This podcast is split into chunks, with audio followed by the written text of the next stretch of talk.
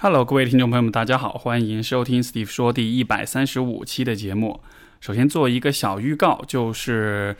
我会在五月末的那个节目里面和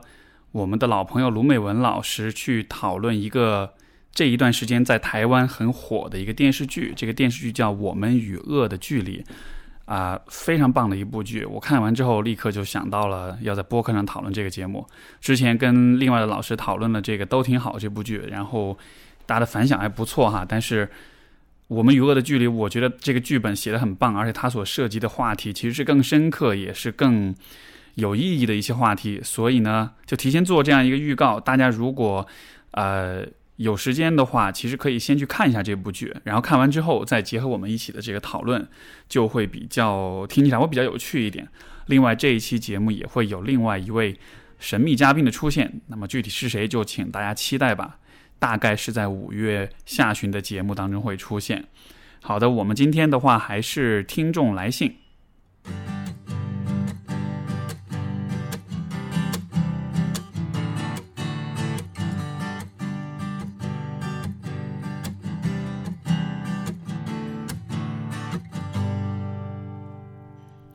今天的第一封信来自一位叫圈圈的朋友，他说：“啊，C 老师，我有一个比较困惑的问题，想听听你的视角。我们常常说门当户对，啊，更多指精神上门当户对这个词，啊，在关系里非常重要。也听到说感情的事情要顺其自然，是你的就跑不掉，诸如此类的话。我本人属于在工作和事业上顺利，甚至算得上比较成功的女生，但是在亲密关系上总是打败战。”啊，认识了很多人，圈子不算局限，但是至今没有遇到相互自然欣赏、吸引，然后能跟我建立稳定长期关、长期恋爱关系的人。所以我有一个疑惑，老师，你是否认同底层精神类似的两个人，或者说精神上门当户对的两个人，只要有机会在现实中遇到、接触，一般迟早会走近，甚至走到一起，因此没有必要像无头苍蝇一样到处建立关系。我个人觉得。啊，健康正常的相互吸引应该就是这个路径，但是又感觉在中国目前的环境和两性关系的教育语境下，似乎这种路径也不容易。不知道是哪个点我还没有悟透啊，希望能够解惑。我最近刚好在写一本书的导读哈，就是给那个知乎写的一本，呃，一个领读稿。他们有一个他们的这个知乎书店，就是知乎大学里面，因为有一个项目，就是会让一些知乎的大 V 们来。做一些呃重要的著作的这种领读，呃，我最近在写的这个领读稿，这本书叫做《这才是心理学》，这个是一本各位如果最近在找书读，尤其想找心理学方面的书的话，我觉得这是一本其实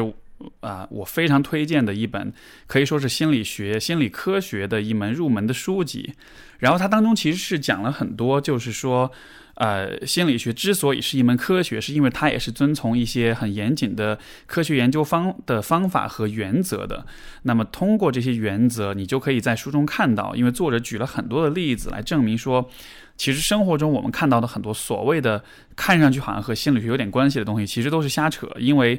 呃，很多的事情是经不起科学的原则跟思维的这种推敲的。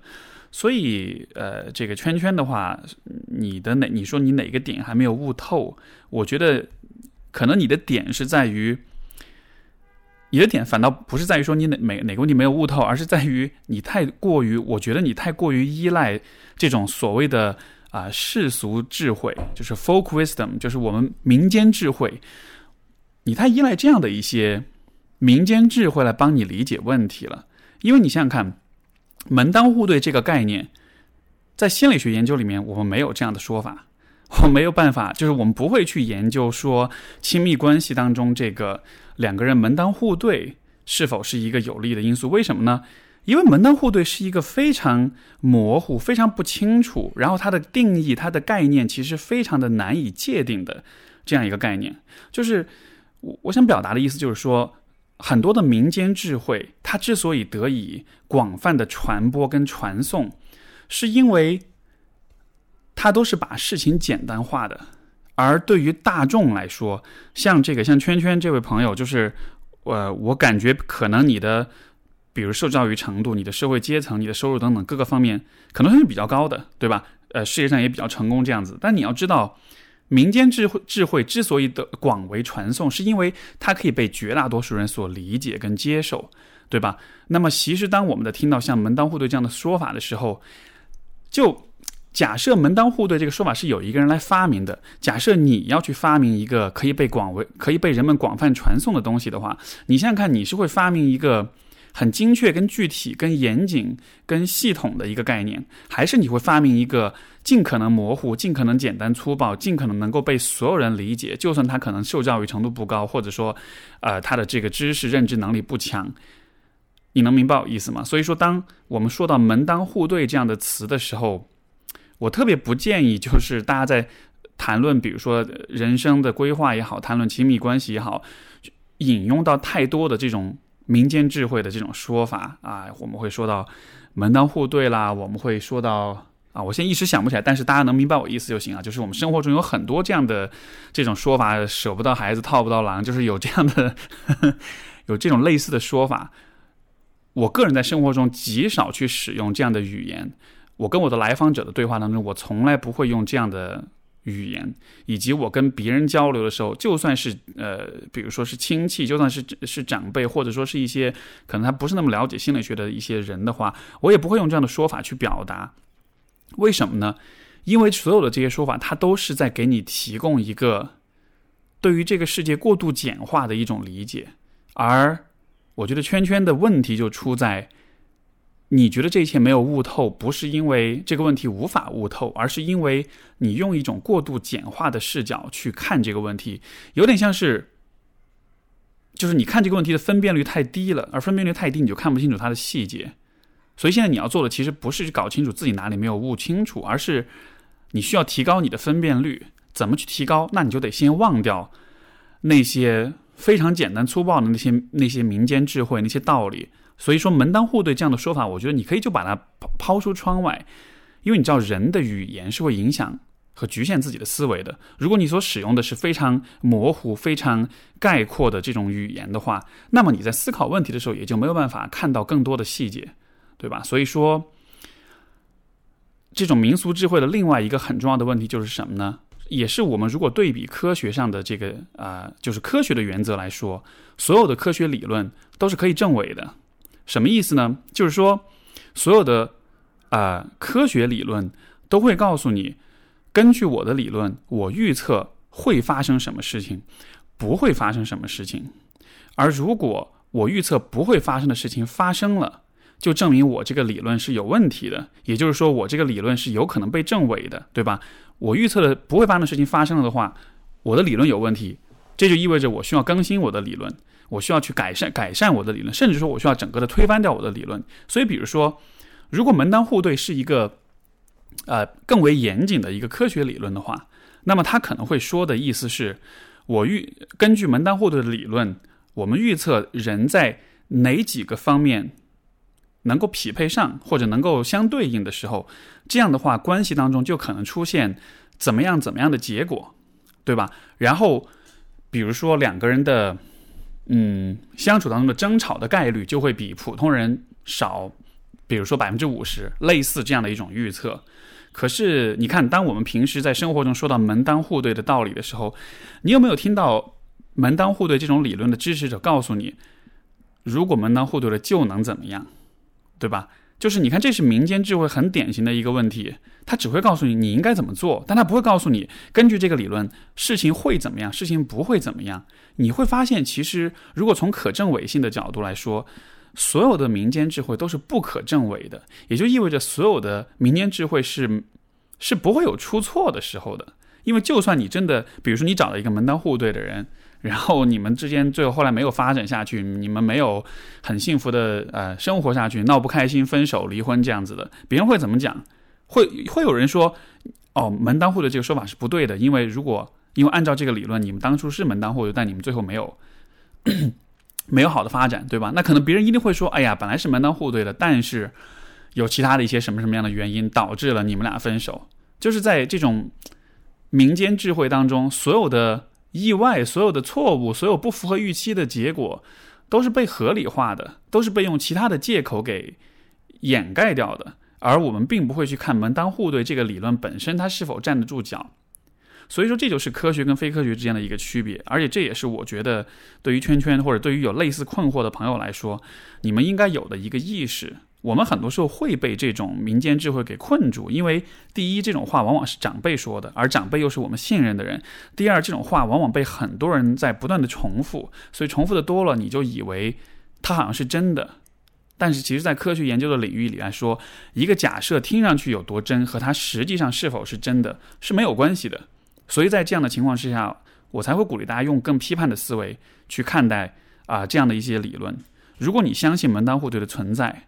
那么你会有很多的困惑，有很多的问题你会看不懂。比如说，对于圈圈来说，他觉得自己遇上了很多门当户对的人，但是好像总是打败仗的样子。可是问题就在于，也许这个打败仗跟所谓的门当户对都没有关系，因为可能每一段关系都是独特的，每一段关系的失败也是有很多因素共同作用导致的结果。对吧？包括就是门当户对，这只是一个对于呃关系是否匹配，就是对关系，就是对两个人的外在条件的一个匹配。可是你有没有看到，比如说你自己在关系中表现是怎样的角色，你扮演怎样的角色，你是怎样处理关系的？然后你的处理态度、你的情感模式，反过来又和对方产生什么样的一些互动，引起对方的一些什么样的反应？就是其实所有的关系都是需要从很细致的角度。不管是内在还是外在，很多因素去看的，这永远都不是一个。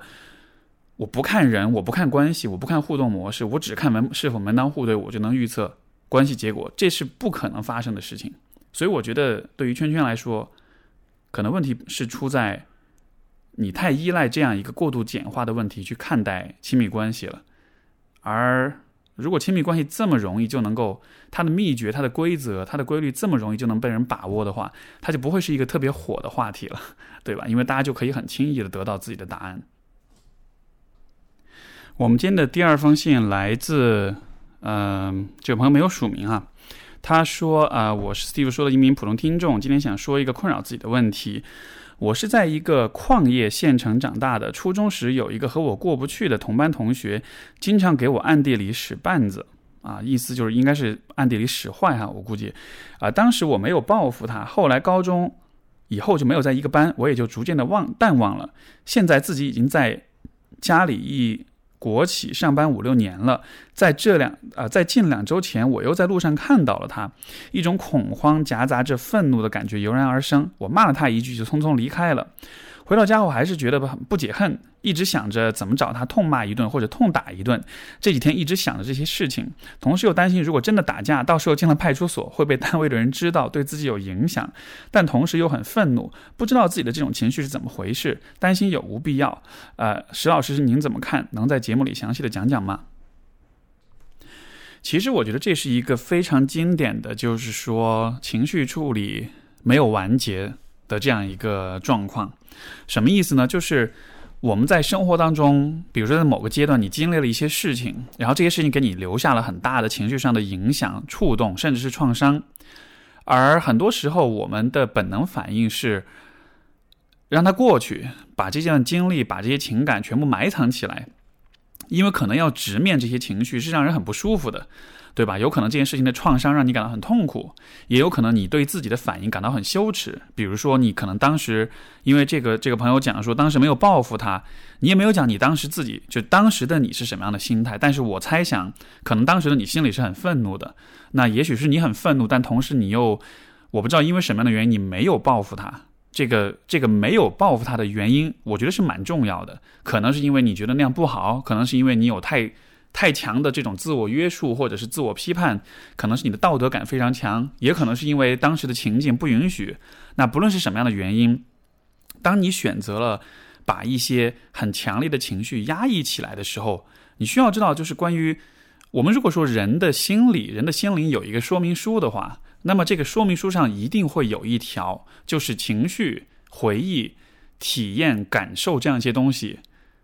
你可以压抑，但是你没法让它凭空消失。你可以把它放在角落里，但是它会发酵，它会酝酿，它会在某一个时候以其他的形式呈现出来。尤其是那些非常强烈的创伤性的情绪，呃，所以从这个角度来说，今天你看到这个人之后，你所体会到的那种情绪反应，我觉得你可以理解为就是你当年没有处理干净的，你把它。就是你把一些没有处理干净的情绪，你把它塞到角落里，扫到地板、扫到地毯下面去了。你以为那些情绪就过去了，但实际上，这无非就是当年那些情绪就回来找你了。我觉得当这些情绪回来找你的时候，其实也不用害怕，因为这些情绪它不会伤害你，它不会要你的命。其实这些情绪重现，它的目的很简单，就是你可以理解为你的内心的这个部分，它其实还是希望你看到它。还是希望你能够去理解他，能够去承认他的存在，然后这个部分也希望你可以不要像当年那样忽视他，而是愿意和他一起去直面这一切，然后去一起去找到一些和解、释然，或者是至少让情绪平复的啊这样的一些方式。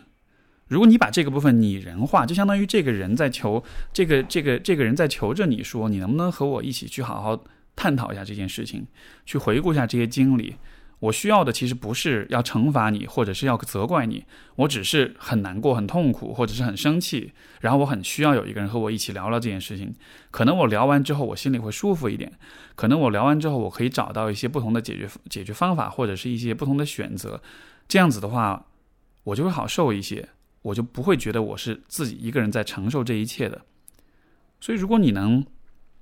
看到这个。情绪是这样一种意意图的话，也许今天的你就不会那么的回避了，对吧？嗯，我也不觉得这样的情绪他是想要让你真的去报复这个人，呃，但是有一个很实际的问题，你的确需要考虑，就是曾经的你在别人跟你使坏的时候，你没有报复他，可能是因为你不知道怎么报复他，或者说不一定是报复吧，但就是你可能不知道你怎么去维护你自己，对吧？那么今天的你知道吗？今天作为一个成年人的你，如果有人在暗中使坏，或者是给你穿小鞋，你知道怎样维护你自己吗？因为如果你不知道的话，那我的感觉是，你遇到这个人也好，或者你在未来的生活中遇到其他的来搞你的人也好，你可能依然会很愤怒，但是在愤怒之余，你其实也依然不知道应该怎么办。所以我觉得。面对这个情绪，一方面是刚才我们所讲的，要去接纳、跟承认、跟处理它；另一方面就是，我觉得你应该好好想想这个问题。包括你，如果有可能的话，应该更多的请教身边这种更为成熟或者这个方面更有经验的人。就是如果有人给你穿小鞋，你应该怎么办？你应该用怎么样的方式，既能够合理的维护自己，但同时又不会付出过多的代价，以至于给自己带来不好的影响。因为现在的你好像能想象到的，就是把这个人打一顿，但其实你自己也知道，打了人的话，你自己进派出所，派派出所，然后这个影响也是很不好的，对吧？所以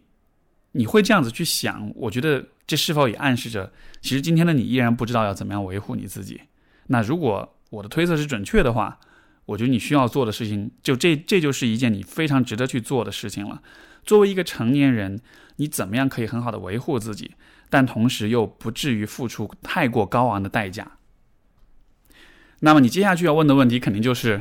那我可以怎么样维护我自己呢？首先，这个问题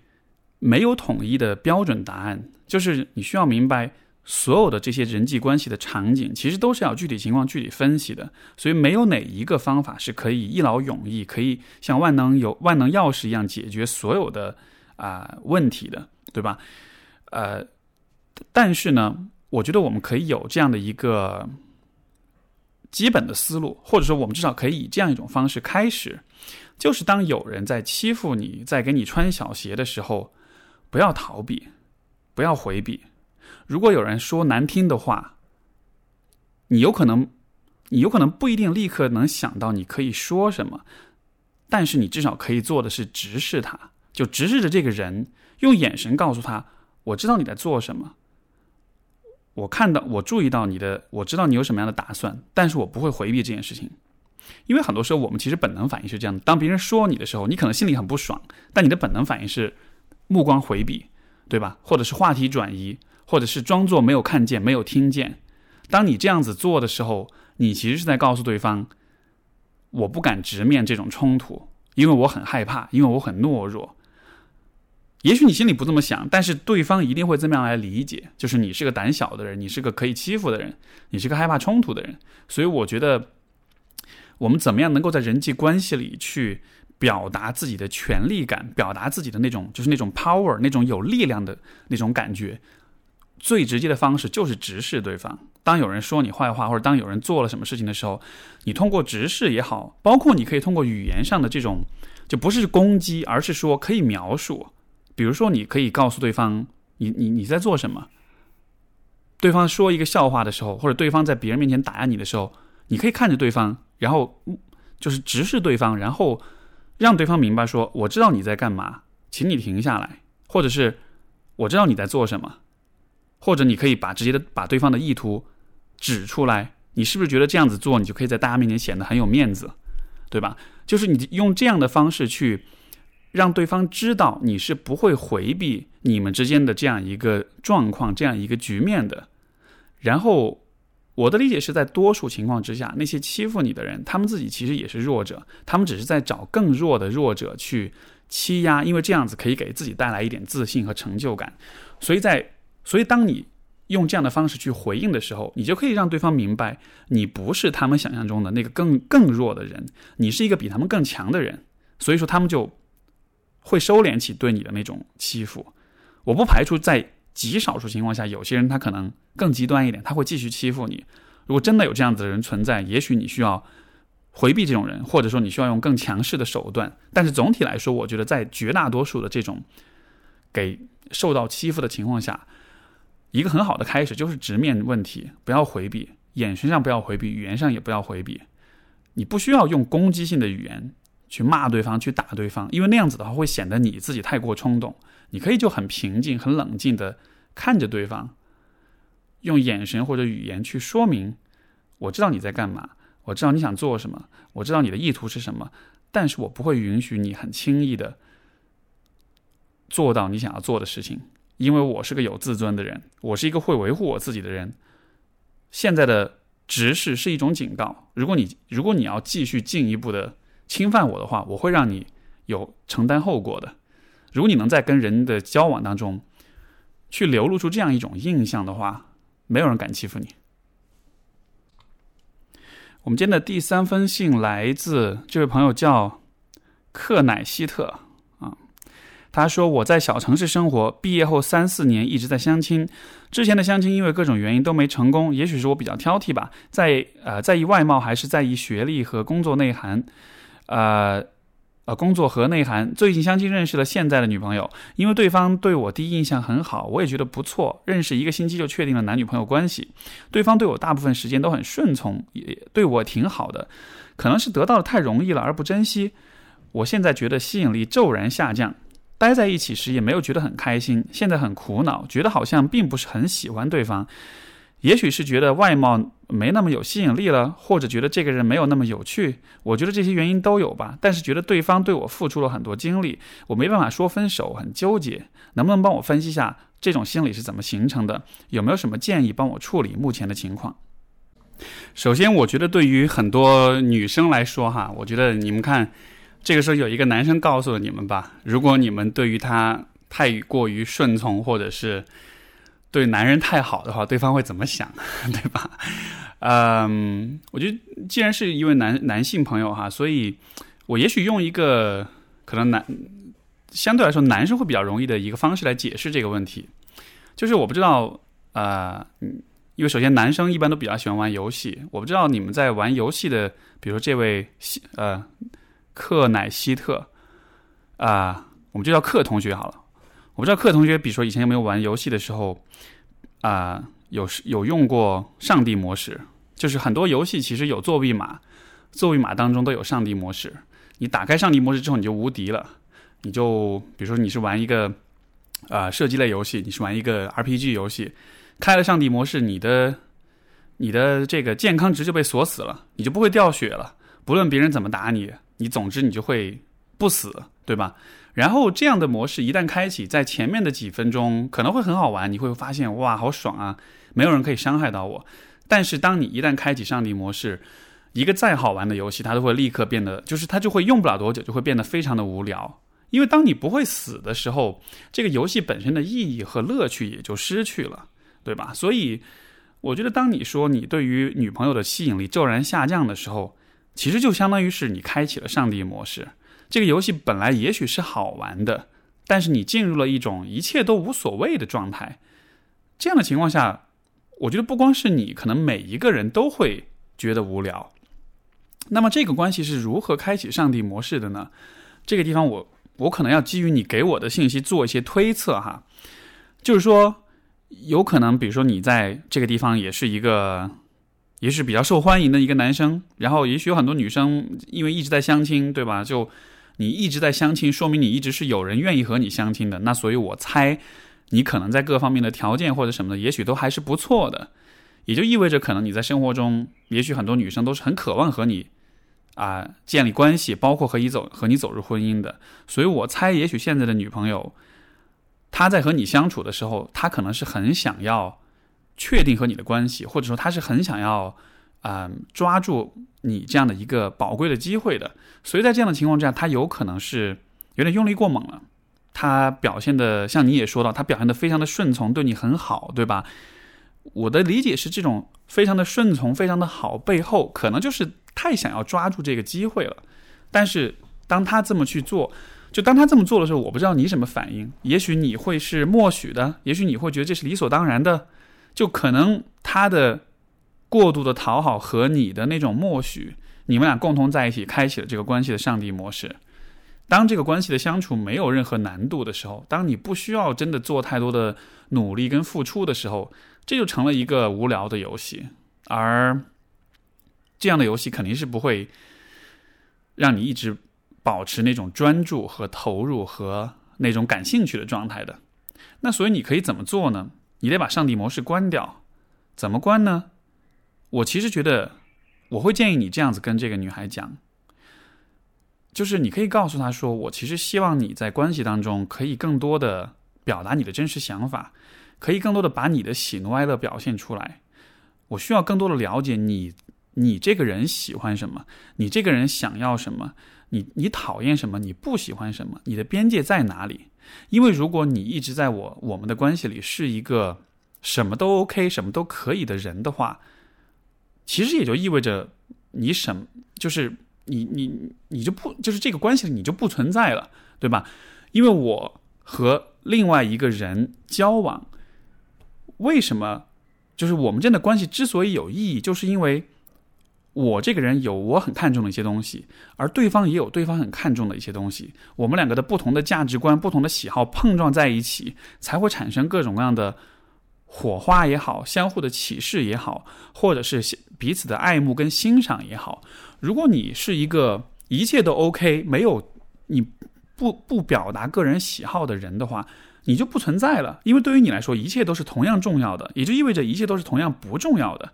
对吧？因为你想想看，当你跟一个什么事儿都 OK 的人在一起的时候，他其实给你传达的意思就是这一点：，就是我这个人没有任何的喜好，对我来说什么都是 OK 的。换句话说，什么都是无所谓的，都是没有价值的。关系不能没有价值，伴侣不能没有价值。一个伴侣要一直保持有吸引力，那么必然是因为对于你的这个伴侣来说，他这个人是有一些他非常在乎跟重视的东西的。他所在乎跟重视的东西，决定了定义了他这个人是谁，从而也决定了你会不会喜欢这样一个人。所以说，如果你能鼓励对方去做他自己，去流露出他的喜怒哀乐的话，这样的好处，第一是他可以让你们的关系更有意思，而且你可以让他明白，这样子你们的关系其实反而会发展的更好。你会对关系会有更多的关注跟投入，因为上帝模式关掉了，你不会再无敌了。你其实就需要去考虑对方的感受了。只有在你考愿意考虑对方感受的时候，这个关系才会是对你来说是有意义或者是值得你去努力的。你现在不需要考虑对方的感受的话，就相当于是玩游戏的时候，你不需要考虑自己会不会掉血，对吧？第二点是，当你这么做的时候。其实从女生的角度来说，这其实是对她的尊重和鼓励和支持。因为我猜想，可能对于这个女孩来说，也许她所接受的教育是要尽可能顺从自己的伴侣啊，自己的老公，要收起自己的啊个性或者是想法，要做一个顺从的、没有个性的，甚至可能是个很奴性的人。我猜想，可能在稍微小一点的地方，也许女性都是普遍上都是比较受到这种。这样的一种熏陶，或者说是这样一种引导的，所以你如果能够鼓励她，就是更多做他自己，然后表达他自己的真情实感的话，一方面这其实是对他的一种非常好的支持跟鼓励，另一方面这会让他更喜欢你，这会让他，这会让你们之间的关系变得更加有意义。因为我认为最有意义的关系就是两个人在一起之后，我们都因为彼此的存在而变得更好了，对吧？你可以让他做更多做他自己，你支持鼓励他更多的啊，看到自己内心的渴望跟想法，这是让他变成一个更好的人。而对于你来说，你要能够直面另一个人的喜怒哀乐的话，这也是需要你自己有一份自信和有这样一份勇气的。因为这也不是一件非常容易的事情，尤其是在对方表达出那些负面的感受跟想法的时候，这也是需要你有耐心跟勇气的。如果你能够鼓励对方那么做，并且你自己也可以接住这一切，可以承受住、承载住这一切的话，你也会变成一个更好的人。因为这就是我我认为这样子才是才是一个好的伴侣需要为对方所做的事情，就是你可以你可以接住他的一切，你可以承载住他的一切，对吧？所以。通过这样的方式，关掉上帝模式，你要做你的，你要承担起你的那个责任，你的那个部分，他也需要尽可能的坦诚的来对待你。如果两个人可以以这样的方式相处的话，你们再去看看这个关系，是不是还会那么没有吸引力？再去看看你对对方的那种兴趣程度是不是还是那么低？我的猜想是，我们用一个很俗的说法，就是很多女性女性会觉得说男人很贱，你对他太好，他会。不在乎你对他坏一点，他反而会贴上来。其实这个地方不是贱，也不是说好坏的问题，而是说，当关系中你对自己，当关系中两个人都对自己很坦诚、很诚实的时候，才给彼此机会去真的和对方的那个真实的自我去相处。而这种和两个真实的自我在一起相处的感觉，可能才是最。有意义的，也是才最吸引人的。而你们之间如果真的会产生情感的话，这样的一个条件才是最适宜的，才是最有可能产生情感的。所以，关掉上帝模式。我们的下一封信来自一位啊姓刘的同学啊朋友，这个信稍微有点长啊，他说。啊，C 老师您好，听您的播客很久了，收获了很多想法，衷心感谢老师。然后呢，今天是鼓起勇气写的这封信。我是一个典型又不典型的山东女孩，出生在普通的家庭。从很小的时候，我父母就教育我要认真读书，努力考上好大学。我自认为智商不错，也十分勤奋用功。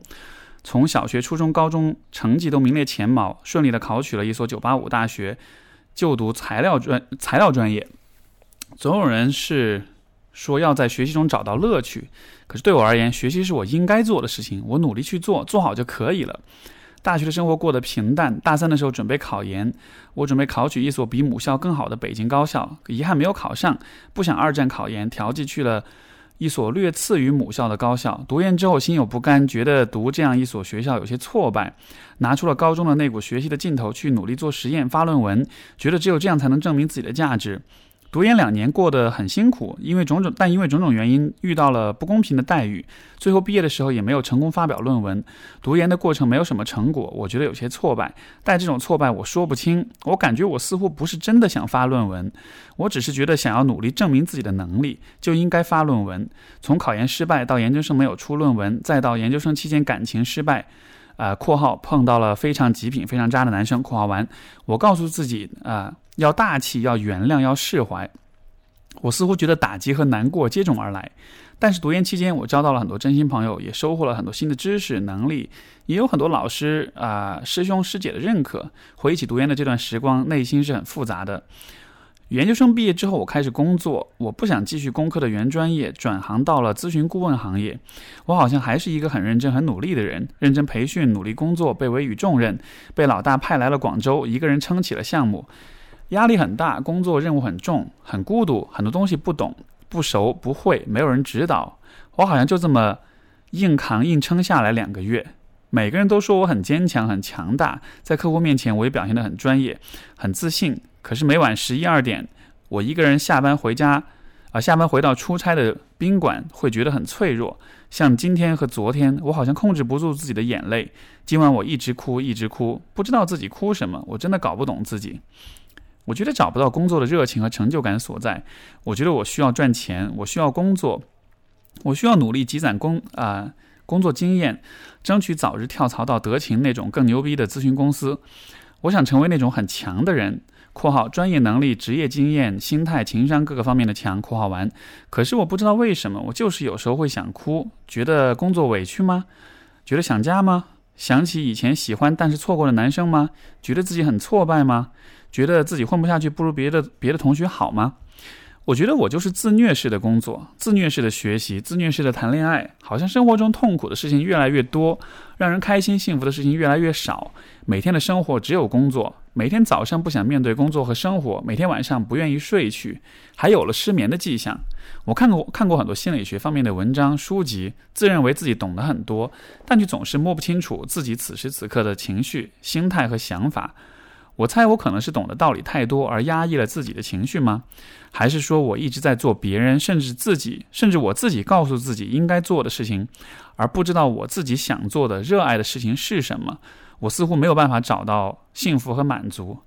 研究生毕业之后，越来越迷茫，找不到自我，不知道自己想要什么，似乎被环境推着走，似乎自己被自己束缚，总是在控制自己，要求自己。我说不清，我觉得自己的状态不对，但是又说不出理是哪里不对。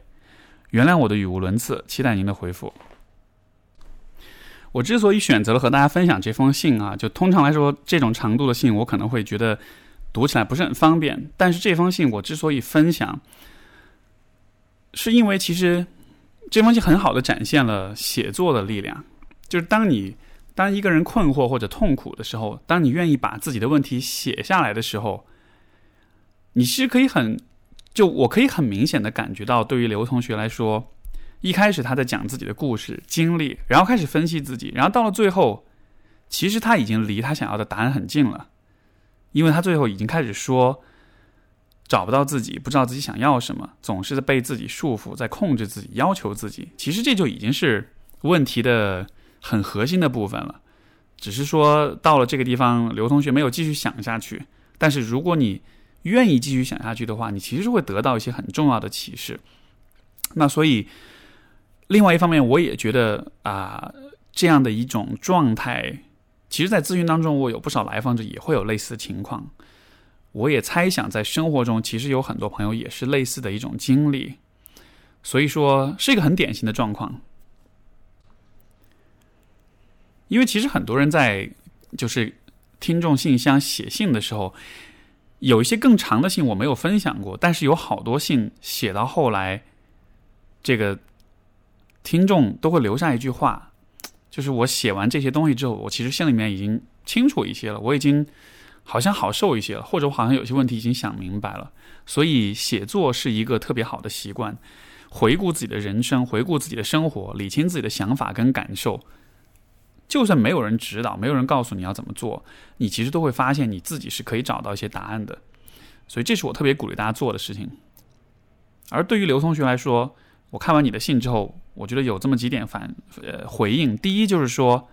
其实我觉得你的思考已经在那个正确的方向上了，你离自己的答案已经很近了。你其实已经开始注意到了问题，好像是出在你对待你自己的方式上面，对吧？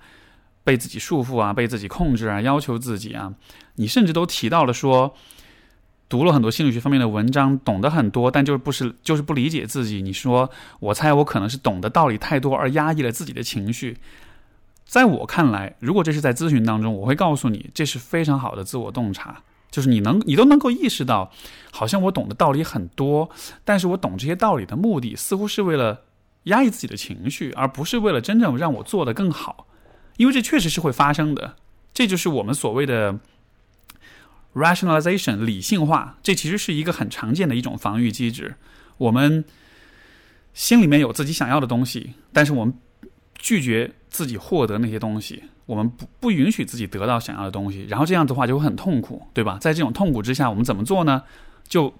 想各种各样的方法，让这一切都合理化、都理性化，给自己讲很多道理，用这些道理来让自己相信。我这样的自我牺牲跟自我忽视是对的，是正确的，是应该的。所以，可能你曾经依赖的 理性化的方式是父母告诉我应该怎么做，然后可能变成了老师告诉我应该怎么做，然后现在工作了，脱离了老师跟父母的管理之后，你可能失去了外界的权威告诉你应该怎么做了，所以你开始读心理学了，开始自进行自我说服了，要把心理学当做你的下一个权威，然后用这些道理来压抑你自己。但其实你自己知道，你这么做不是一种善待自己的方式。然后第二点就是，你说你会止不住的流泪，你会想要哭。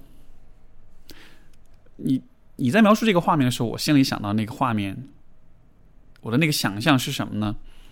就是个小女孩在哭，然后这个小女孩为什么哭呢？因为她想要什么，爸妈都不给啊，或者别人都不给，他什么都得不到，他想要的所有的东西都离他而去，或者说看上去是触手可及，但永远都拿不到。这样的一种生活会很糟糕哎。如果一个小孩子是天天都生活在这样一种情况之下，当然会哭啊，而且可能还不只是流泪，可能会哭得撕心裂肺的。当然，可能哭的时间长了，就变成了习惯性的不停的流泪，对吧？所以，我鼓励你把这个问题放在一个我和自己的关系这样一个框架或者这样一个角度里来理解。很多的时候，当我们有很多莫名的情绪的时候，这些情绪其实都是有原因的。而这些情绪是如何来的？这往往都和我们对待自己的方式有关系。所以你看看你是怎么样对待你自己的？你在束缚，你在控制，你在压抑，你在逼迫自己，你在说服你自己，你在合理化很多的自己不乐意的选择。你对自己很糟糕哎！如果是有另外一个人一直都是用这样的方式对待你，比如说假设是你的伴侣，对吧？他对你不表达关爱、理解、支持。他不告诉你你应该做你想做的事情，他永远都告诉你，你应该控制，你应该强迫，你应该应该说服，就是他永远在要求你或者想方设法的让你做一些他想要让你做的事情。你会和这样一个人，你乐，你和这样一个男朋友相处会开心吗？答案是显而易见的。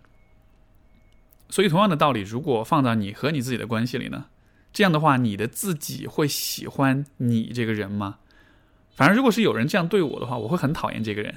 所以我猜，当你在哭的时候，这种流泪可能就意味着你和自己的关系当中存在着很大的问题跟危机。而现在其实就是取决于你，你愿不愿意去承认这些危机是存在的，你愿不愿意去做点什么，还是说你想要让这样的状况继续维持下去？因为如果继续维持下去的话，就会有更多的悲伤，就会有更多的痛苦，就会有更多更强烈的情绪。因为我真的觉得，我把我放在你的位置上，我会觉得这是一种好难想象的状况啊！我需要每天被另一个人控制、压迫、说服、影响，对吧？这是第二点。第三点呢是说，我觉得这样的人生是没有意义的。就是什么样的人生是有意义的呢？你在你的存在，你在你的生活，你在你的人生当中，你是知道什么是对你重要的。换句话说，你是有一个比较清晰的价值体系的。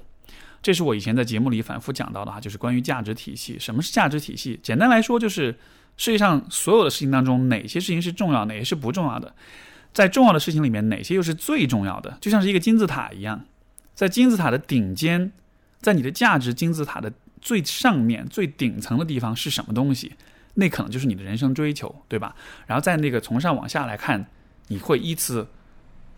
罗列出各种各样的对你来说重要的事情。作为一个人活着，你需要有这样一种分层，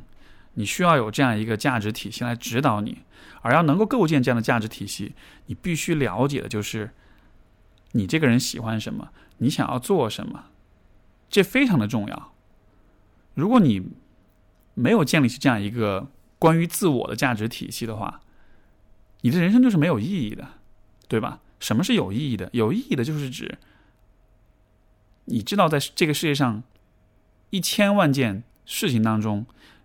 有一些事情是你最想要做的，而你会把你的时间、精力都投入在这些你最想要做的事情上面。你是在。有你是在有目标、有追求的活着，你是在努力的为了实现一些相比于任何事情都更为重要的东西而努力，这就是有意义的。但是对于你来说，给我的感觉好像你的生活就是没有意义的。你在莫名其妙的努力，在莫名其妙的硬扛，在莫名其妙的想要证明你自己，想要表现你的能力，想要完成所有的工作，但是为了什么呢？就好像虽然你有很在很努力的样子，但是没有长远的追求啊，就好像这种。努力这种辛劳是无止境的，对吧？但是，所以呢，就算你证明了自己的能力，赚到了钱，然后又怎样呢？你觉得你的存在是一个有意义的存在吗？说到这个地方，我觉得这我以前也提过哈，就是有一个思想实验，尼采的一个永恒回归的思想实验。简单来说，就是我们如果假设你被一个恶魔下了一道诅咒，这道诅咒的效用就是会让你在这一辈子过完了以后。你会重新回到你的人生的起点，然后你会把你的这一生以完全原封不动的样子再重复，而且重复的次数可能不是一遍两遍，而是一千遍。你愿意做这样的重复吗？有些人可能会说：“我愿意啊，因为我的人生还蛮精彩或者蛮充实的，我过得还蛮开心的。虽然有不如意或者痛苦的时候，但是总体来说我是接受的，我是觉得是挺棒的。”但是也有人可能会告诉你说。我没办法做这样的重复，因为我觉得我这一辈子过得太无聊或者窝囊或者无意义了。如果有来生，我想要做一些不同的选择，对吧？这就是尼采的这个永恒回归的实呃思想实验。所以我觉得你可以用这种方式去回顾一下现在你已经经历过的人生。如果要再重复一遍、十遍、一百遍、一千遍，你你愿意重复吗？你能够承受这样的一种重复吗？我的猜测是你多半会说不行。如果有第二次机会，我一定会做不同的选择。那么很好，接下去的人生就是你来掌握，你来改变。如果说你前半辈子过了，不是前半辈子啊，你应该很年轻。你前面三分之一或者四分之一的人生，你觉得过得很没有方向、很无意义、很无聊，或者是很不值得再重复，那么接下去你可以做的事情就是让你后面的四分之三或者三分之二的人生。过得非常的有意义，以至于让你愿意重复一千遍都不为过。那可以想象吗？什么样的人生可以让你有这样的感觉？可以让你觉得，嗯，再重复一千遍都不会无聊？我觉得那就是你可以去思考的问题了。好的，这就是我们今天的听众来信，非常感谢各位的收听，我们就下周再见，拜拜。